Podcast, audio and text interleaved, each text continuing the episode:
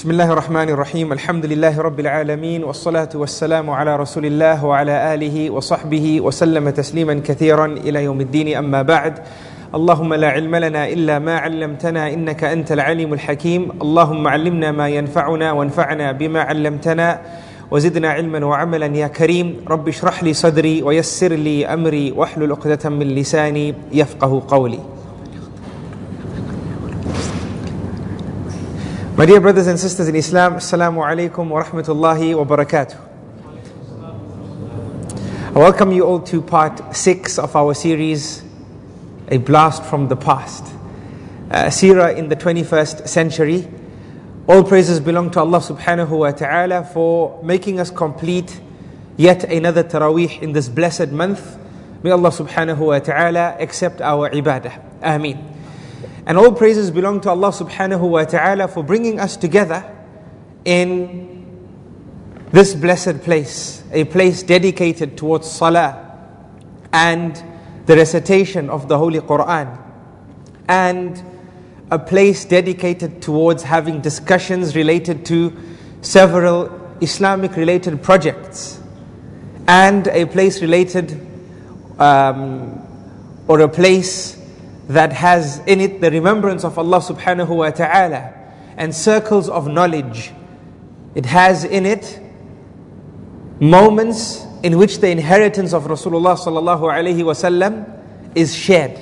Is shared. We praise Allah subhanahu wa ta'ala for all these blessings and we praise Allah for choosing us to witness and experience these blessings. Indeed, he says, sallallahu alaihi wasallam, Rasulullah sallallahu alaihi wasallam says, the man who you and I are studying in this series today, he says, مجتمع قوم في بيت من بيوت الله تعالى يتلون كتاب الله ويتدارسونه فيما بينهم إلا نزلت عليهم السكينة وغشيتهم الرحمة وحفتهم الملائكة وذكرهم الله في من عنده An amazing hadith. Hadith of Abu Hurairah radiallahu an in Sahih Muslim. He says sallallahu alayhi wasallam that there's no group of people who come together in a house from the houses of Allah. يتلون كتاب الله They read the, the book of Allah subhanahu wa ta'ala. ويتدارسونه فيما بينهم and together they learn lessons from this book and our study has some relationship to the book of Allah subhanahu wa ta'ala. We said that the first place of study of the seerah is the Quran in our first session together. And we said that we must study the seerah to further understand the Quran. Right? وَيَتَدَارَسُونَهُ فِي مَا بَيْنَهُمْ Except that Allah gives, no one does this except that Allah gives them four blessings and four rewards and four gifts. What are these gifts? Number one, إلا نزلت عليهم السكينة except that Allah causes sakina and peace and contentment to befall this gathering وغشيتهم الرحمة and Allah causes this gathering to be engulfed in the mercy of Allah وحفتهم الملائكة and Allah appoints angels to surround this gathering Allahu Akbar this is a blessed gathering indeed angels do not attend any gathering except blessed ones this is a blessed gathering. And we are surrounded by angels, walillahi alhamd. And then the biggest prize of all, وَذَكَرَهُمُ اللَّهُ فِي مَنْ عِنْدَهُ Allahu Akbar. Allah mentions the people of this gathering to the angels. Allah praises the people of this gathering to the angels. Subhanallah. Imagine how proud we are when our parents praise us, when our bosses praise us, when our principal or teacher praises us, it, it gives us some form of elation, some form of happiness, right? A report comes in from the auditing body, the body that checks our performances, and it's a, it's a good report. How proud do we get? We get happy, right? Good reviews come on LinkedIn, even if it's our colleagues. They endorse you. What happens? You feel, you feel happy. You feel happy, right? A company that you visit writes into your, your company and says, you know, this person you send, please keep on sending them. They've been amazing. How happy do you feel?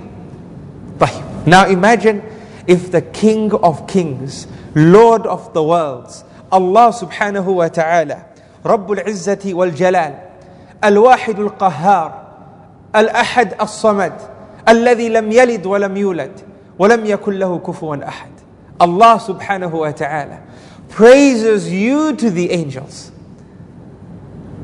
How amazing is that? May Allah praise us to the angels. Ameen. Ameen. So this is a blessed gathering and we praise Allah subhanahu wa ta'ala and thank Him for that. And even for my brothers and sisters on the live streaming, you are included as well. You are included as well because you are technically in a house from the houses of Allah and you are most defi- definitely part of this gathering. Our Shaykh Sa'ad al-Shathri Hafidahullah, he says this hadith also encompasses those who study online. Who study online. This hadith encompasses them as well. Alhamdulillah. Alhamdulillah. Yesterday, my dear brothers and sisters, we were discussing the, uh, the, the early years of Rasulullah sallallahu alaihi wasallam and his journey to the countryside. And if you recall at the beginning, I mentioned to you certain names that I wanted you to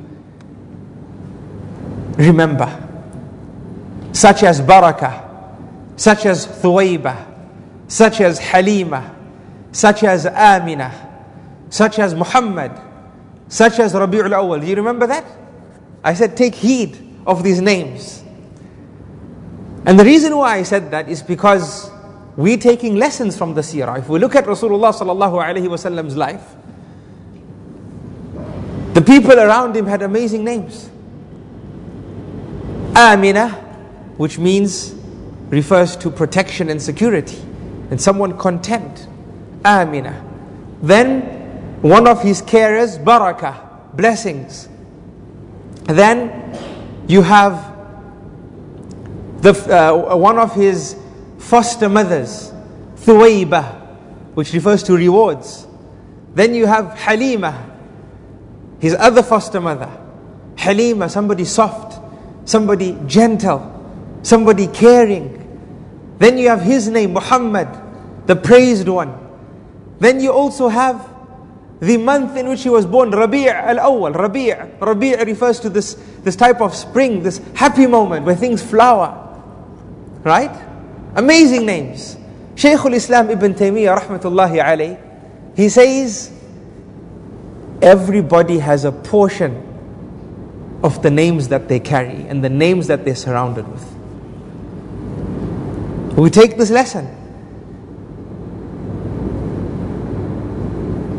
The lesson of being careful and particular with the names that we choose for our children when we name them. This is what we learn from this event in the life of Rasulullah sallallahu alaihi wasallam. How to choose good names for our children. Some people, mashallah, they have amazing methodologies in choosing their children's names. You hear names, you say, Subhanallah, where did you get this name from? It's as if, you know, they just opened the mushaf, closed their eyes, flicked a few pages, and then just, you know, uh, Shaitan. No, no, no, no. Shaitan is not a good name. Let's, let's try it again. right? It's as if we're just picking names from Anyway, this is just a light-hearted moment for you all. we should choose the best names for our children. The best names for our children. Names which have precious meanings. Names even better if the name was the name of a great man who walked the face of this earth. Muhammad, Ahmad, Abu Bakr, Umar, Uthman, Ali radiallahu anhum ajma'in. And before that, sallallahu alayhi wasallam, Muhammad sallallahu alayhi wasallam. Blessed names, Musa, Ibrahim, Allahu Akbar. What will make you understand this name Ibrahim? Yusuf, Allahu Akbar. Beautiful names. Today we say, no, you know, those are old fashioned names. You know, Sheikh, give us a name. Say, what did you have, a boy or a girl? A boy. Why don't you name Abdullah? Well, that's a bit old fashioned, Sheikh. We want, you know, the current names, the in fashion names. What are the in fashion names? Like, I'm not a trend follower, Allahu A'lam. What's in fashion and what's out of fashion? Right? And today you find, subhanAllah, we give our children names. If you Google these names, they're the names of the biggest singers and, peop- and people of fasad out there, Allah al-Musta'an. Yes, they have a nice tune to it.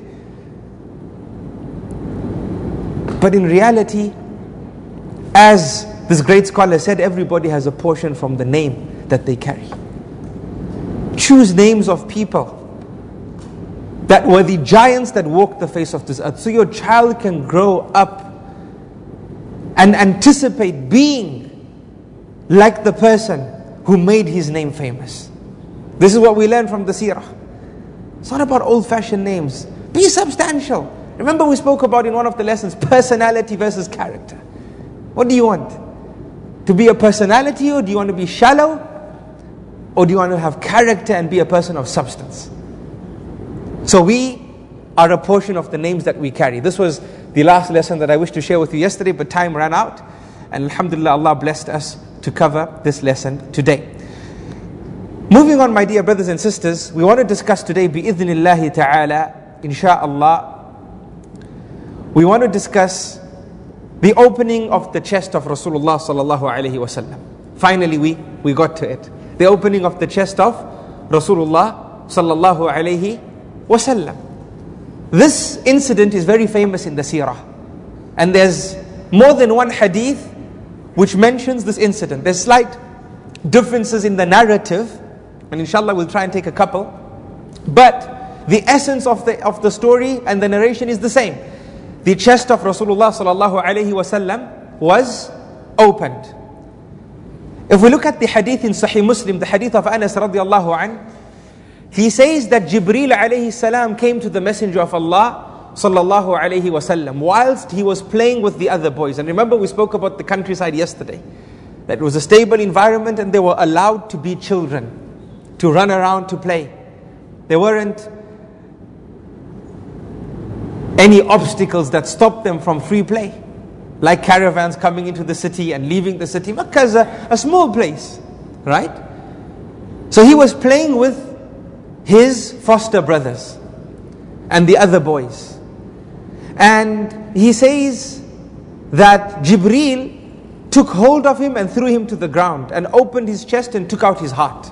You can imagine, yani when you, when you, obviously this is, this is something we haven't seen, right? So we don't know exactly uh, how it was, but if you think of a doctor that operates on you and so on and so forth, and the process and the intricacies, here you have, this shows, subhanAllah, uh, uh, Wallahu ala kulli shay'in qadir. Allah is upon all things able. Take him, put him on the ground, slip the heart, take out the heart. Slit the chest, take out the heart.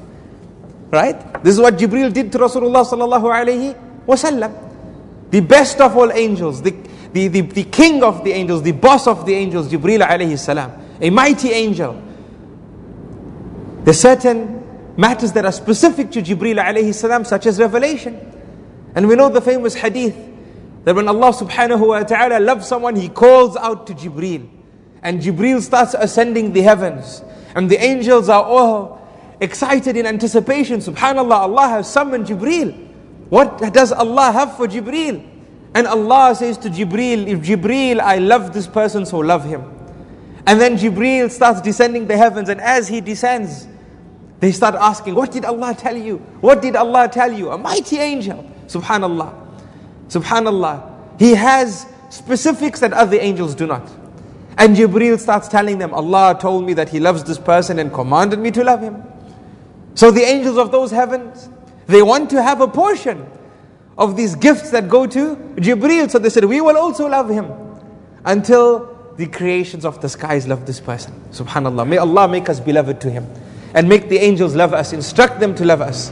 Ameen. This is done, my dear brothers and sisters, by pleasing Allah subhanahu wa ta'ala and not pleasing the people. Right? This is a footnote. And we all love footnotes. We please Allah and not the people. When you do that and the people are upset with you, Allah causes the skies to love you. And eventually, the love from the skies will be so overwhelming that the people on earth will be forced to love you as well. It's a win win situation when you love Allah and live for Allah and do for Allah and leave for Allah and speak for Allah and remain silent for Allah and worship only one Allah subhanahu wa ta'ala. So Jibril alayhi salam took out his heart and from there he took out a clot of blood and said, This was the shaitan's share of you. And then he washed his heart in a vessel of gold that was filled with Zamzam, this blessed water that was from the barakah of Ismail alayhi salam and Ibrahim alayhi salam. Then he put his heart back uh, in and uh, or he put the heart together returned it back to its place. Now when this happened the boys immediately obviously this was this was crazy. I mean you know as uh, some of the youth say in some countries they go this is sick. You know that? I had i went to the uk and i was saying they go they go sheikh that's sick. I say really? You mean that's bad i said no that's very good i said really Sick means good? They say, yes. When you say that's sick, that means it's good. so, anyway, mashallah, sign of the times, isn't it? The, the evolution of language. You know, uh, when we were growing up, there was slang as well. And our teachers used to tease us. They say, you know, uh, when you guys grow up, I don't know what type of sheikhs you guys will be. You know, what, what speeches you'll be giving to your audiences, you know. All the slang words will be coming out. But subhanAllah, it didn't happen. When we, when we learned the deen, it fixed us up. so they ran quickly to Halima. Obviously, she's in charge of him. This is, this is something which no one can imagine. So she went to her and they said to her, or they went to her and they said to her that Muhammad has been killed. That's the first thing you think about. Somebody's heart has been taken out, he's been killed. And they went to him Obviously, they all ran. Halima and these boys went to him and they saw that he had a discolored coloration of his skin was slightly discolored. Anas said, Anas, the narrator of this hadith says, I used to see the mark of the stitchings on his chest. Where they stitched his heart, I used to see it. Amazing. Right? Anas was a companion, he passed away very late. If my memory serves me right, this is the hadith of Anas ibn Malik. There was another Anas, but this is the hadith of the Anas that passed away very late. And this is the Anas that was in the service of Rasulullah sallallahu alaihi wasallam for several years. Always looking after his affairs. And he says that I was in the service of Rasulullah sallallahu alaihi wasallam for so many years not once did he ever tell me, why did you do this if I did it? Or why didn't you do it if I didn't do it? Sallallahu alayhi wasallam. This was him, sallallahu alayhi wasallam. We have another uh, narration uh, which is considered acceptable as well. And this narration says that Rasulullah sallallahu alayhi wasallam said, I was being taken off by the women of Banu Sa'ad ibn Bakr, meaning Halima. So I went off with a son of hers along with some of our goats. And this is a sign that Rasul, the scholars, when they, when they look at this narration, they say he was four years old when his, when his chest was cut. Why? They say because we cannot imagine a two-year-old or somebody younger than four years than four years of age actually looking after goats or sheep, right? So the fact that in this narration he says we went out, it wasn't just about playing. We also took the the, uh, the goats or the sheep out um, uh, to shepherd them, this is a sign that he was four. So in this narration, we have a specific thing. The first one said he went out to play. This one uh, tells us that uh, that there was something extra than playing, and that was also the fact that they were acting as shepherds to the flock, which means Rasulullah sallallahu alaihi wasallam was around four years of age, and Allah subhanahu wa taala knows best. He says sallallahu alaihi wasallam, we did not take any provisions with us so I said, Oh, my brother, go and bring us some provision from our mother, meaning our foster mother. Not his real mother. His real mother was Amina, she was in Mecca. From our foster mother. So my brother went off and I remained with the herd. Then two white beings appeared in the sky. They were flying. And Rasulullah sallallahu alayhi wasallam uh, sallallahu alayhi wasallam said, كأنهما نصران. It was as if they were two eagles. As if they were two eagles. He says, then one said to the other, Is it him? Subhanallah. Imagine how vibrant this narration is. Right? There's a lot of adjectives in it. I mean, there's a lot of description. Is, is it him? So the other said, Yes. So they hastened immediately and took hold of me and threw me upon the ground on my back. And then they split my chest and extract, extracted two black cloths from it and one of them said to his companion, Bring me ice water and he washed my insides with it. Then he said, Bring me snow water, and he washed my heart with it. Then he said, Bring me tranquility. And then he planted it in my heart. Allahu Akbar. Allahu Akbar. Ala bi dhikrillahi tatma'innal qulub. Huh? Allah subhanahu wa ta'ala says, Indeed, it is with the remembrance of Allah that the hearts become tranquil. In this narration, he says, This angel said, Bring me tranquility, and it was planted in the heart of Rasulullah sallallahu alayhi wasallam. He says, Sallallahu alayhi wasallam. Then one of them said to his companion, Right now, sew it up. So he sewed it up and sealed it with the seal of prophethood. Then one of them said to the other, Place him upon a scale and place a thousand of his nation upon another scale. Allahu Akbar, upon the other scale. To show the relevance of Rasulullah sallallahu alayhi wasallam in this globe and on this earth. Allah subhanahu wa ta'ala's messenger says, So I saw a thousand people above me, and I feared that some of them were going to fall upon me. And he said, if his whole nation were weighed against him, he would outweigh them. They were having a conversation between themselves, like doctors have when they're operating on you. You don't know, you're sleeping, right? You're under anesthetic. They're talking. You don't know what they're saying. Maybe they're talking about dinner last night, and you're thinking, if you're awake, you'll be super scared. Say, Subhanallah, you're cutting my heart and talking about last night's dinner. Casual conversation, right? Wallahu a'lam, I'm not a doctor, I don't know what they're doing. Inshallah, it's more serious than that. but what do you get from this? The angels are having a discussion here, right? So he says, and, and Rasulullah sallallahu alayhi wasallam is witnessing this. He says that they said, if his whole nation were weighed against him, he would outweigh them, and then they went off and left me. Rasulullah sallallahu alayhi wasallam said, I became very scared, and I went back to my mother and informed her of what I had experienced. So I wish that I had been mistaken for somebody else. He, he didn't know what happened to him, so he, he hoped, you know, sometimes mistaken identity, right? Somebody knocks your door, the authorities. You say, hey, I hope this is mistaken identity. Because I've done nothing worthy of, of whatever, you know, of authorities knocking on my door, right? So inshallah, ya Allah, make this mistaken identity. That when it's done, it's done. Right? Inshallah. So he went running hoping this is mistaken identity. And she told him, I entrust you to Allah's protection. So she prepared a camel of hers for riding, placed Rasulullah sallallahu alaihi wasallam on the saddle, and rode behind me until we reached my real mother, Aminah. Then she said, I have fulfilled my trust and my responsibility. And she told her what had happened to, uh, to the Prophet sallallahu alaihi wasallam.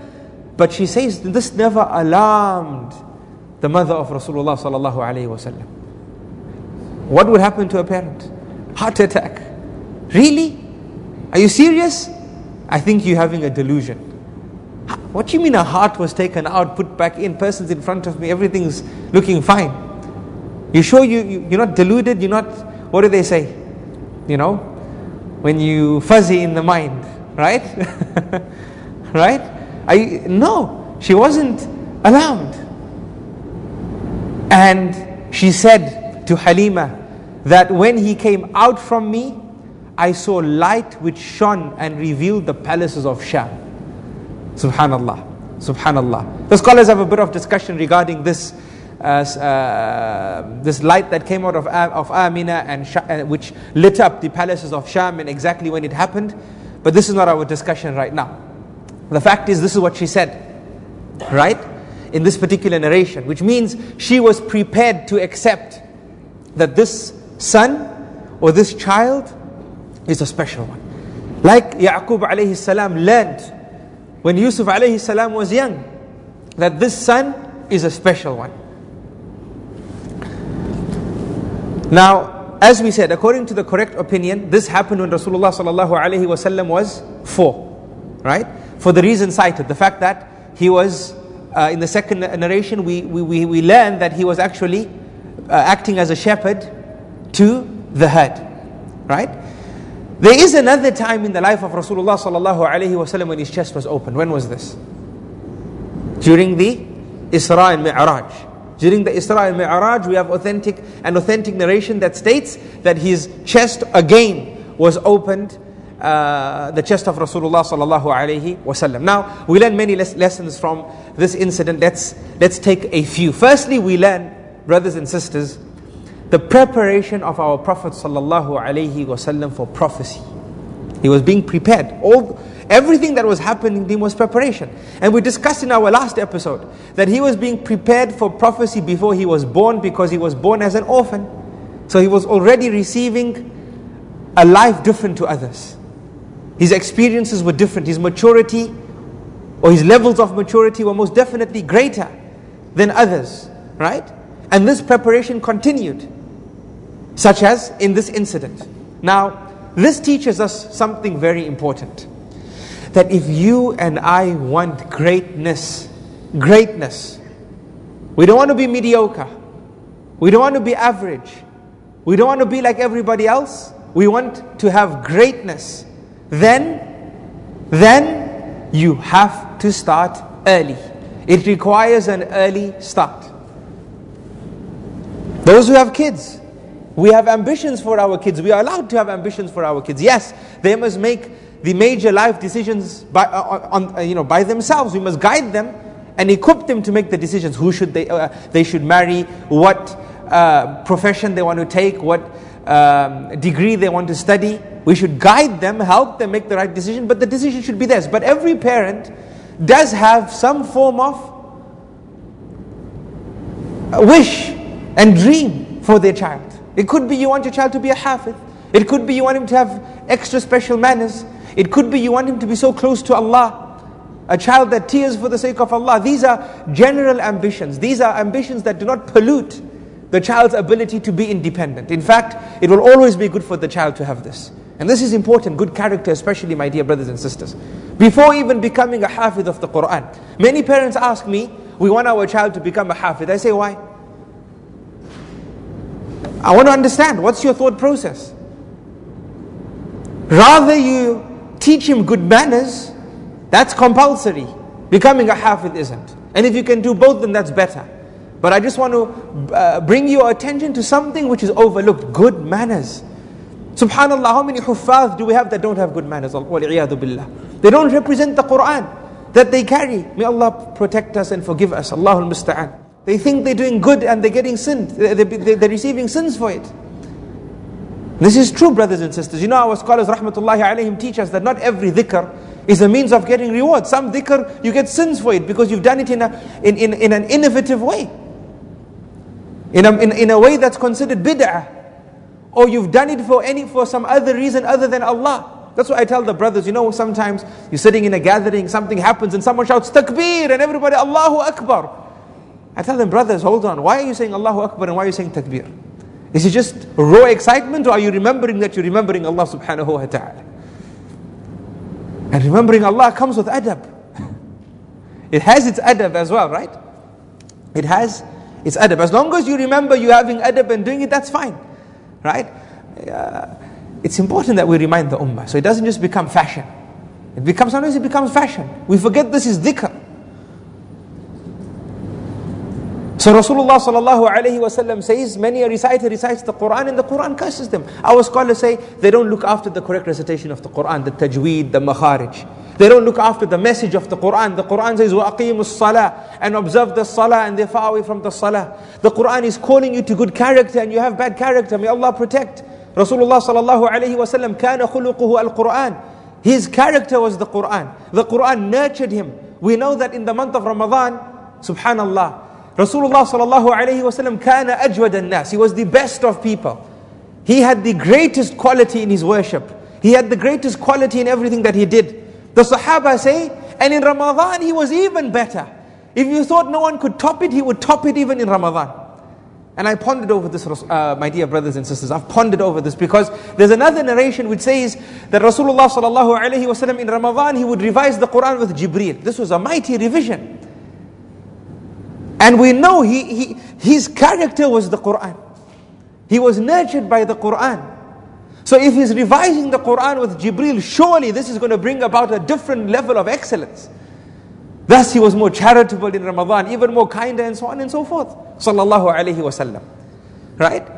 So we ask Allah to protect us from being amidst the group that lack diligence with the book of Allah subhanahu wa ta'ala. Coming back to the point. You have ambition as a parent. You want your child to be a hafiz, not just an average hafiz, a great hafiz. Not just to have average character, great character. When does it start? When does it start? In the case of children. When do you think? Huh? Before they're born. Yes, before you even got married. It starts by making dua and then choosing the right spouse. Rasulullah sallallahu alayhi wasallam was being prepared before he was even born. Take the lessons. This is fiqh sirah. Let's learn. Let's ponder. Right? He was being nurtured before he was born. Allah took his father away. We saying for you to instigate greatness in your child's life, it starts from before they're born.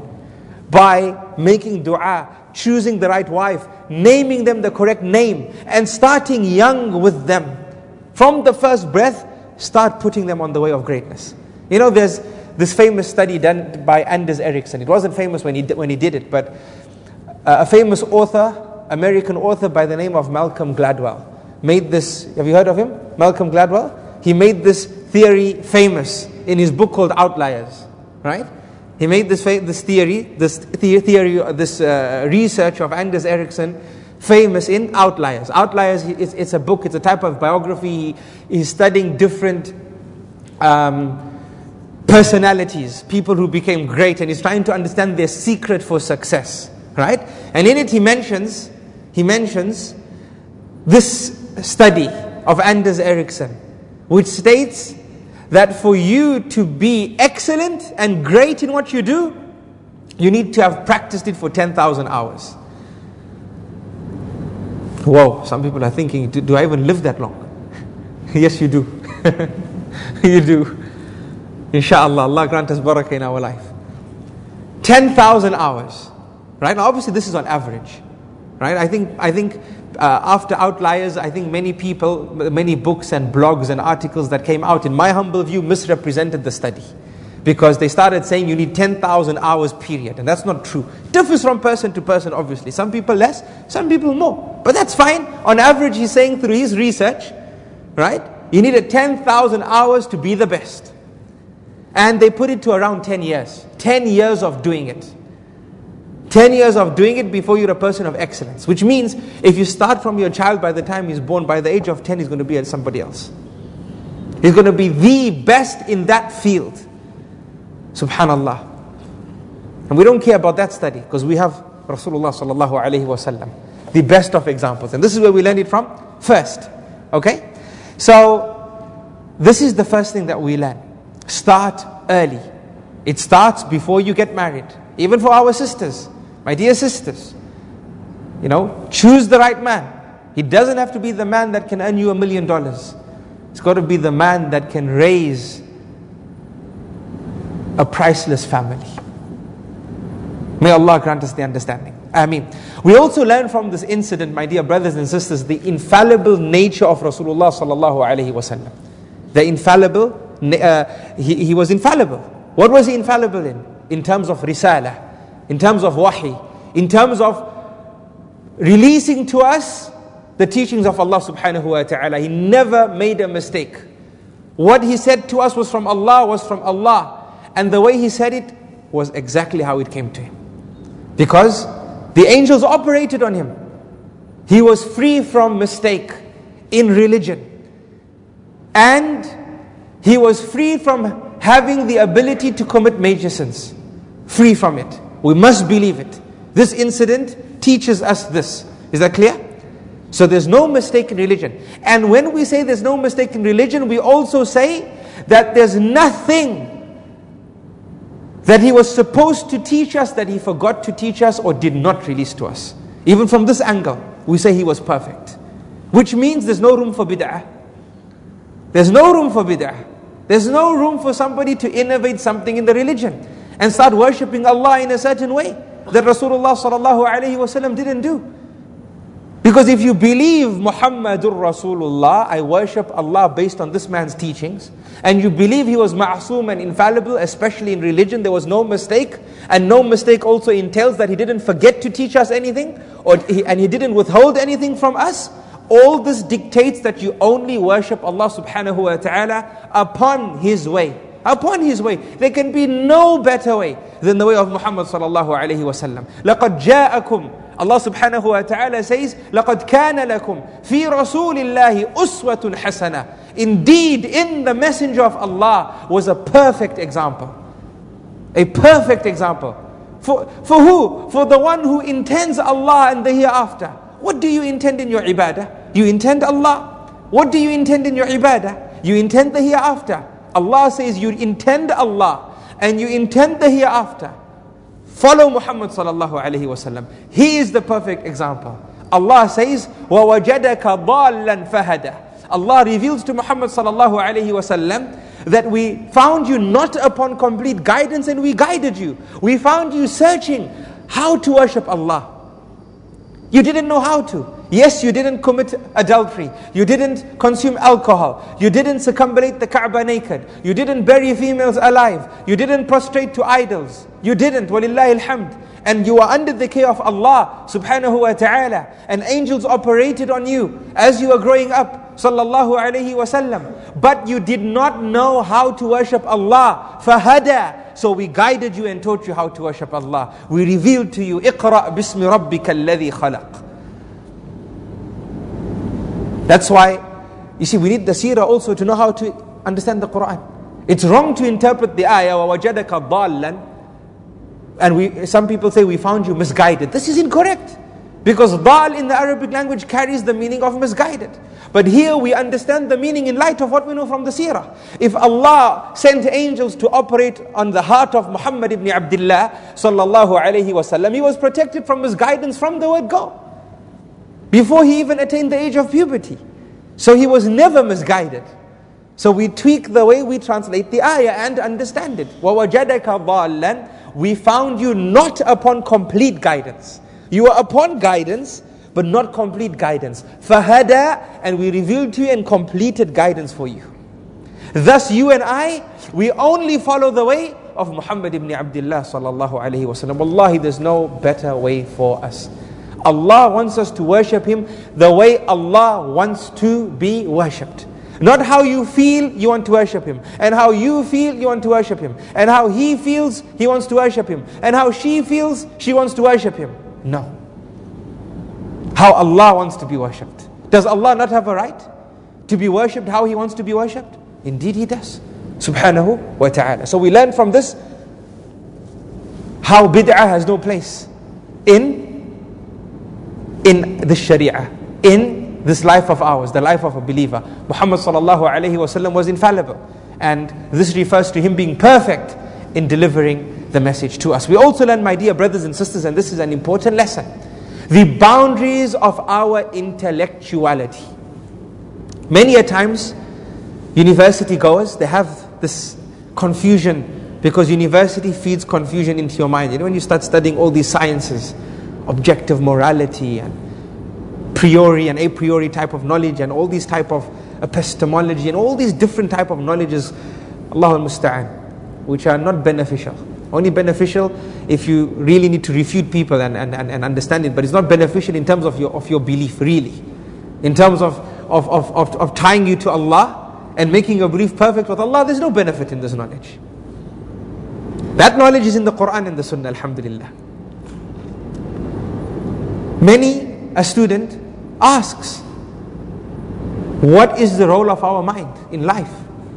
There's many things that don't make sense. They start questioning. They start questioning narrations of the Prophet sallallahu alaihi wasallam. They start, they start questioning. It doesn't make sense, right? I have three or four narrations in my mind right now from impressionable people like some of the youth in the uh, some of you in the audience. Start asking questions. This hadith doesn't make sense. This ayah doesn't make sense. How, how can it be? We learn from this incident the role of our intellectuality in this life. That you and I, we have intelligence, walillahi alhamd. But this intelligence is governed by the Sharia. By the Sharia. The Sharia borders the Sharia is the framework. we use our intellectuality within this framework. Yes, we have emotions, and then we have intelligence and intellectuality, and then we have the Sharia. Our scholars teach us that we use our, our emotions in light of our intelligence. You know, some, some people say, think with your head, not with your heart. Right? That's what they're talking about. They're talking about that. Think with your head, not meaning use your intelligence, not your emotion. That's true. And on top of that, we say use the Sharia and not your intelligence. Is that clear? Is that clear? And this is where belief comes in. This is where belief comes in. Belief is belief in the unseen. Doesn't have to make sense to you. How can a man's heart be taken out? And I'm a doctor, I'm a medical student. This is practically impossible. This can never happen. This is not scientifically proven. This, this, and that, and that. It doesn't matter, my dear brother. What we have is an authentic narration. And the best person to have walked the face of this earth said that it happened. Sami'na wa ata'na. It happened. We have listened and we have believed. Is that clear? But this doesn't mean that we just believe without evidence. Here I'm saying, even if the message goes against what your intelligence tells you, we believe it because of evidence. I'm not giving you the Christian argument because the Christians say 1 plus 1 plus 1 equals 1. And you say, but that doesn't make sense. They say, just believe it, that's belief. No, I'm not giving you that narrative. I'm saying it doesn't make sense, believe it, but believe it because there's evidence. There's evidence as clear as the sun that this happened to Rasulullah sallallahu alaihi wasallam. Right? This came to us in an authentic narration. No, there's no dispute in the chain that this happened to Rasulullah sallallahu alaihi wasallam. We said the hadith of Anas in Sahih Muslim. This is authentic, right? It happened. We have evidence, so we say here we will not do tahqim al-aql. We will not use our mind in front of the sharia and deny the sharia. Do you, do you understand? Otherwise there will be no guidance. If everybody was left or if the mind was the be, the be all and the ends all, why would Allah send prophets? Why would Allah reveal books? We all have minds, it's enough. Right or wrong? So is that clear, brothers and sisters? If, yes, shaitan confuses us about a certain point that look, this is not technically possible. That's why we say technically possible, but it is still possible in a non technical way. you know how some say that technically it shouldn't happen. See, yeah, it shouldn't, but it did. so non technically it can. right? If you ever face a situation, you hear a hadith of the Prophet sallallahu alaihi wasallam, or you come across an ayah in the Quran, and the teaching is something that is not common your intelligence has not fathomed this before. Your job is to submit. This is istislam, which is Islam, submitting to the will of Allah. Why? Because this is evidence. The Quran, I believe in this. This is true without doubt. And this hadith is true without doubt. The evidence is correct. Khalas, there's no role for my mind here. I will follow the evidence. Belief with evidence. This is Islam. The Christian narrative is belief. Believe. It doesn't make sense, but believe. And they'll tell you that is belief. That's how we know the believers from the disbelievers. You have to believe in this nonsensical thing. As the other person said, the nonsense thing. The nonsensical thing, right? they say believe it. We say it doesn't make sense, but it has evidence. Thus, believe it. Is that clear? Excellent. So, this is a very important uh, lesson that we learn. Then, brothers and sisters, after this incident, we have the incident of the death of the mother of Rasulullah sallallahu alaihi wasallam, and and this, wallahi, you know, our love for Rasulullah sallallahu alaihi wasallam, and we're learning about his life. This affects us. It affects us. We're learning about the life of Rasulullah sallallahu alaihi wasallam. You know, test after test after test, and now you're losing your mother. And, and, and listen to this. Listen to how it happened. Amina decided to take Rasulullah sallallahu alaihi wasallam to Medina. And she went with his carer. Remember the carer from the beginning? Baraka. Her name was Baraka. So they went on this journey to Medina. And she was she wanted to visit the grave of her husband. We know, as we discussed, Abdullah the father of Rasulullah sallallahu alaihi wasallam, he got sick on his way back from Sham and he passed away in Medina. He went to take rest in Medina with his uncles, his maternal uncles. So he went there and he passed away. So she wanted to visit the grave. Hassan is six years old. Let me teach him about his father. So she took him with and they went to Medina. And Rasulullah sallallahu wasallam had fond memories of his mother and that trip. Subhanallah. He had fond memories, sallallahu alayhi. He was six years old, sallallahu alayhi wasallam. When they got there, she got ill. And she passed away. She passed away. When did she pass away? On the way back. Not in Medina and not in Mecca, a place in between, which makes this even more difficult. It makes this even more difficult because imagine this young boy is with his mother and his mother's passed away. There's no uncles from maternal or paternal to pull you away from the scene as a young boy. You know what we do with kids? We protect them. We blind them from the difficulty. Something happens, we take them away, take them to another room. Not so? We try and cheat them, we take them away. When I say cheat them, not cheat them in the bad way, but you know what I'm saying? To take their attention, uh, uh transfer their attention to something else. There was no one to do this for Rasulullah sallallahu alaihi wasallam. He witnessed his mother passing away sallallahu alaihi wasallam. Right? And that is why uh, uh, when you go further in the seerah, you see during the Sulh of Hudaybiyah, the incident at Hudaybiyah, when they had the, the treaty of Hudaybiyah, he went to visit the grave of his mother and he cried and the Sahaba radiallahu anhum cried as well. He cried sallallahu alaihi wasallam and the Sahaba radiallahu anhum cried as well.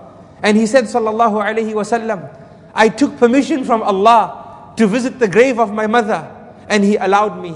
And I took permission from Allah, or I sought permission from Allah to seek forgiveness for my mother, and He didn't permit me.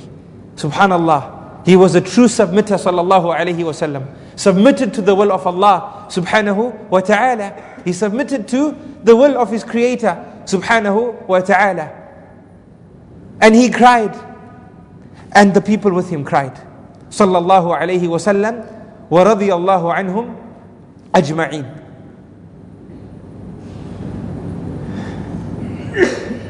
Rasulullah sallallahu alayhi wa sallam, my dear brothers and sisters, becomes an orphan for a second time. Six years after his birth, he becomes an orphan for the second time. And this is why Rasulullah sallallahu alaihi wasallam had a special affection with orphans. He had an affection for orphans from both religion, because it was nothing he said was from himself. Allah says, وَمَا يَنطِقُ عَنِ الْهَوَىٰ in huwa illa wahyu yuha. Nothing that Rasulullah sallallahu alaihi wasallam said was from himself. Everything which he said was revelation. And he taught us amazing things about he taught us amazing things about the orphans and looking after the orphans. This was religion. But our scholars say it was also experience because he experienced being an orphan twice in his life. And that is why Rasulullah sallallahu alaihi wasallam passionately said that myself and the carer of an orphan will be like this in Jannah. And he put his two fingers together. Subhanallah. You want close proximity to Rasulullah sallallahu alayhi wasallam. You wish to have to have him sallallahu alayhi wasallam as your neighbor. And what a neighbor would you have? You wish to have him as your neighbor sallallahu alayhi wasallam. This is the way. أنا وكافل اليتيم ها أنا وكافل اليتيم أنا وكافل اليتيم كهاتين Passionately he said it. He will be with me in Jannah like this. Because he knows how it was to be an orphan. And that is why once when someone went to Rasulullah sallallahu alayhi wasallam and complained of a hard heart, what did Rasulullah sallallahu alayhi wasallam say to him? This hadith is, is acceptable. Rasulullah sallallahu alayhi wasallam said to him, wipe your hand over the hairs of, of an orphan. Subhanallah. Wipe your hand over the hairs of, over the head of an orphan. It will soften your heart. And you will do a mighty good to this child. Imagine this orphan looking at the children. These children have their parents rubbing their heads, playing with them, teaching them how to ride a bicycle, tucking them to bed at night, buying them gifts, picking them up, carrying them, throwing them, taking them to the park. He sees all this. Subhanallah. Indeed, Rasulullah sallallahu alayhi wasallam, harisun alaykum bil mu'minina ra'ufur rahim. Sallallahu alayhi wasallam. He was concerned about us. He was gentle with the ummah, even with the orphans, especially with the orphans, brothers and sisters. Wallahi, brothers and sisters, we have young boys and girls in the ummah that deserve to be adopted. We have, you know what's happening in Syria. We have young children's parents being annihilated. You know what's happening in Palestine. You know what's happening in places in Africa. And they don't even have these systems that are known to us in the West, systems to take care of orphans. This is where you and I have to, if we can't at least feel the need to, if you feel I don't have, I'm not physically able to, my, my lifestyle, Wallahu a'lam, you should try your best still to convince yourself. But if you really feel, at least have the compassion. As I told you in our other sitting, at least feel the desire to sponsor an orphanage. At least feel the desire to go visit an orphanage and wipe your hand over the head of orphans. Feel it, brothers and sisters. Your love of Rasulullah sallallahu alaihi wasallam dictates this. Our love for Rasulullah sallallahu alaihi wasallam dictates this. This is the ummah of Muhammad sallallahu alaihi wasallam. Not what the news channels are putting out there. And what they say and they say and they say about us. This is izzah and this is honor. Wallahi, you want great change to come to the ummah, go look after the orphans. You want great change to come to the ummah, go look after the widows. Look at the Sahaba and how they were with the widows. Without them knowing they were, they were a means of provision for them.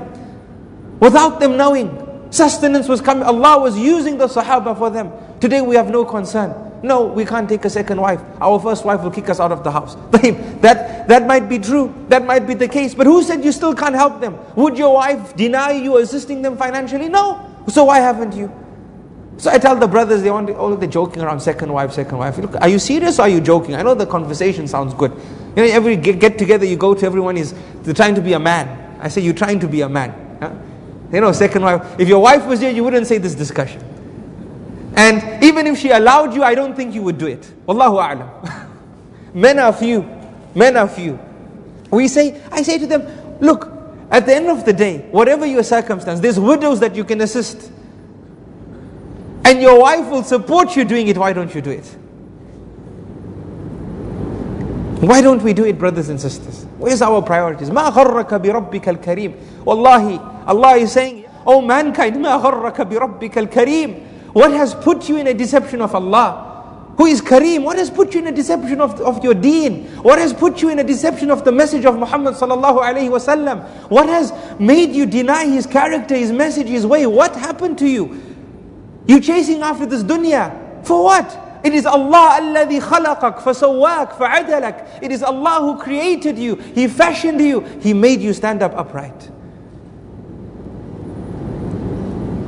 ما أريد منهم من رزق وما أريد أن يطعمون إن الله هو الرزاق ذو القوة المتين Allah says it is Allah who is the provider, the only provider, the perpetual provider. The one who provides for you and continuously provides for you, subhanahu wa ta'ala. What has happened to us, my dear brothers and sisters? I introduce you to the seerah of the best person to have walked the face of this earth, Muhammad sallallahu alayhi wasallam. This was the message. May Allah grant us the understanding. Ameen. We learn also, brothers and sisters, from this that we are allowed to become sad. We are allowed to cry when we experience loss. We have what is called al-awsaf al-jibiliya, human nature. Human nature. Rasulullah sallallahu alayhi wasallam cried, as you've just heard. He cried, it's allowed. And when his son passed away, Ibrahim, he also cried.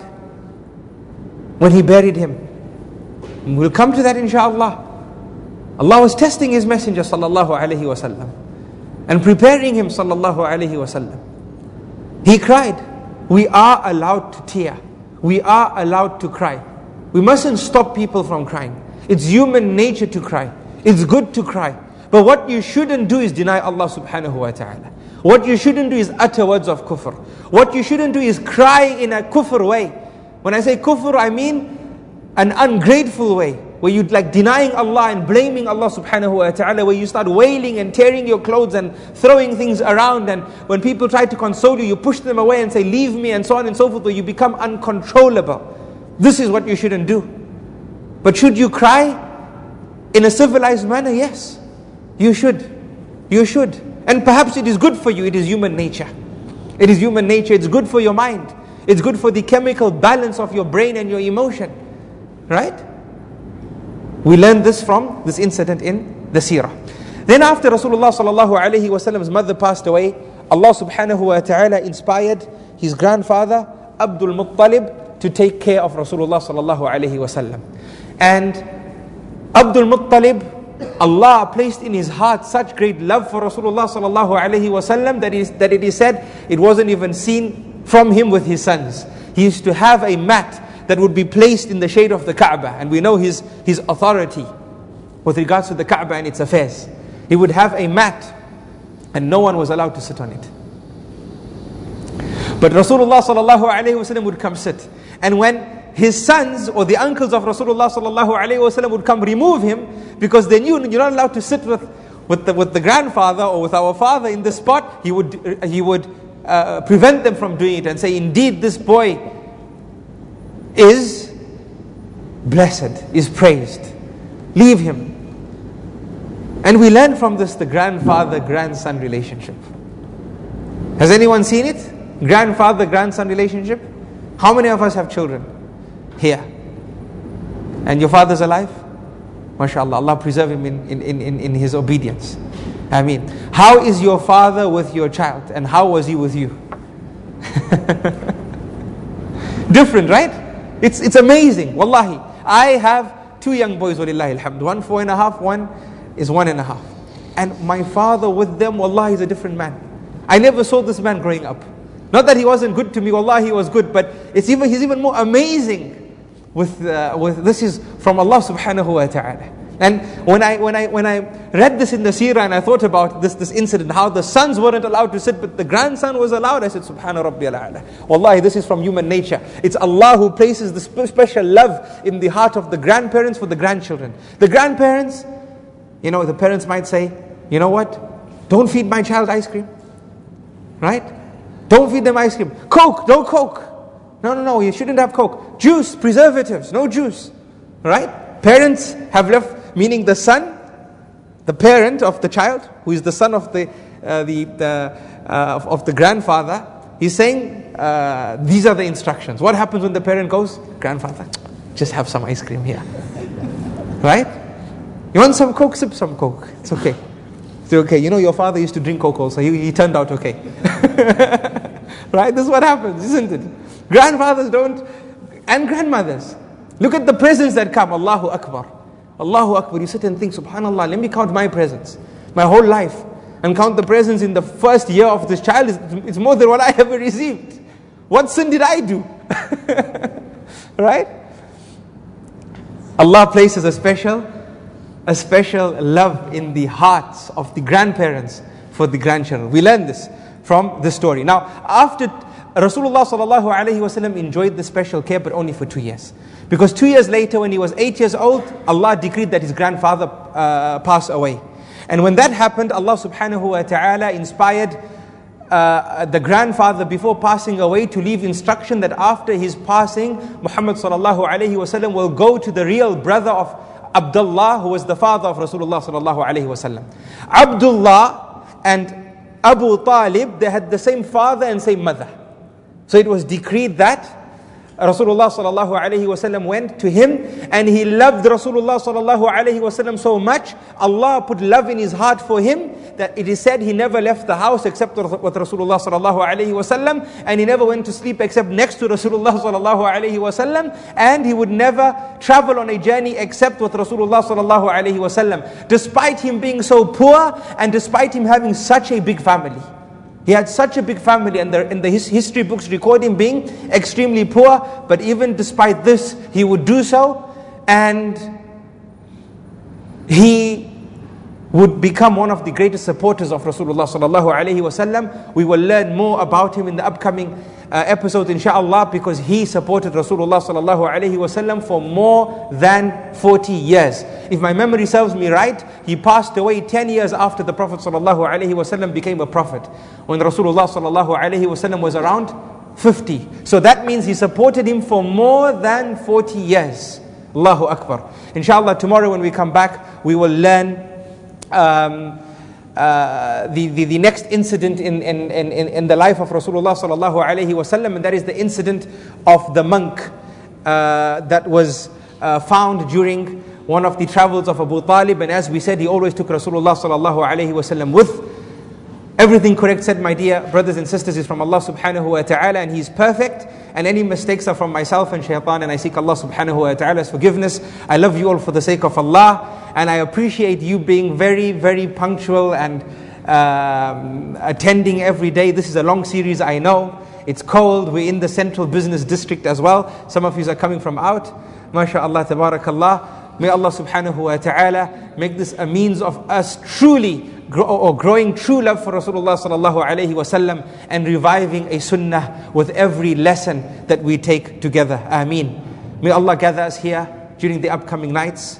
آمين وصلى الله وسلم وبارك على نبينا محمد وعلى آله وصحبه أجمعين سبحان الله وبحمده سبحانك اللهم وبحمدك نشهد أن لا إله إلا أنت نستغفرك ونتوب إليك السلام عليكم ورحمة الله وبركاته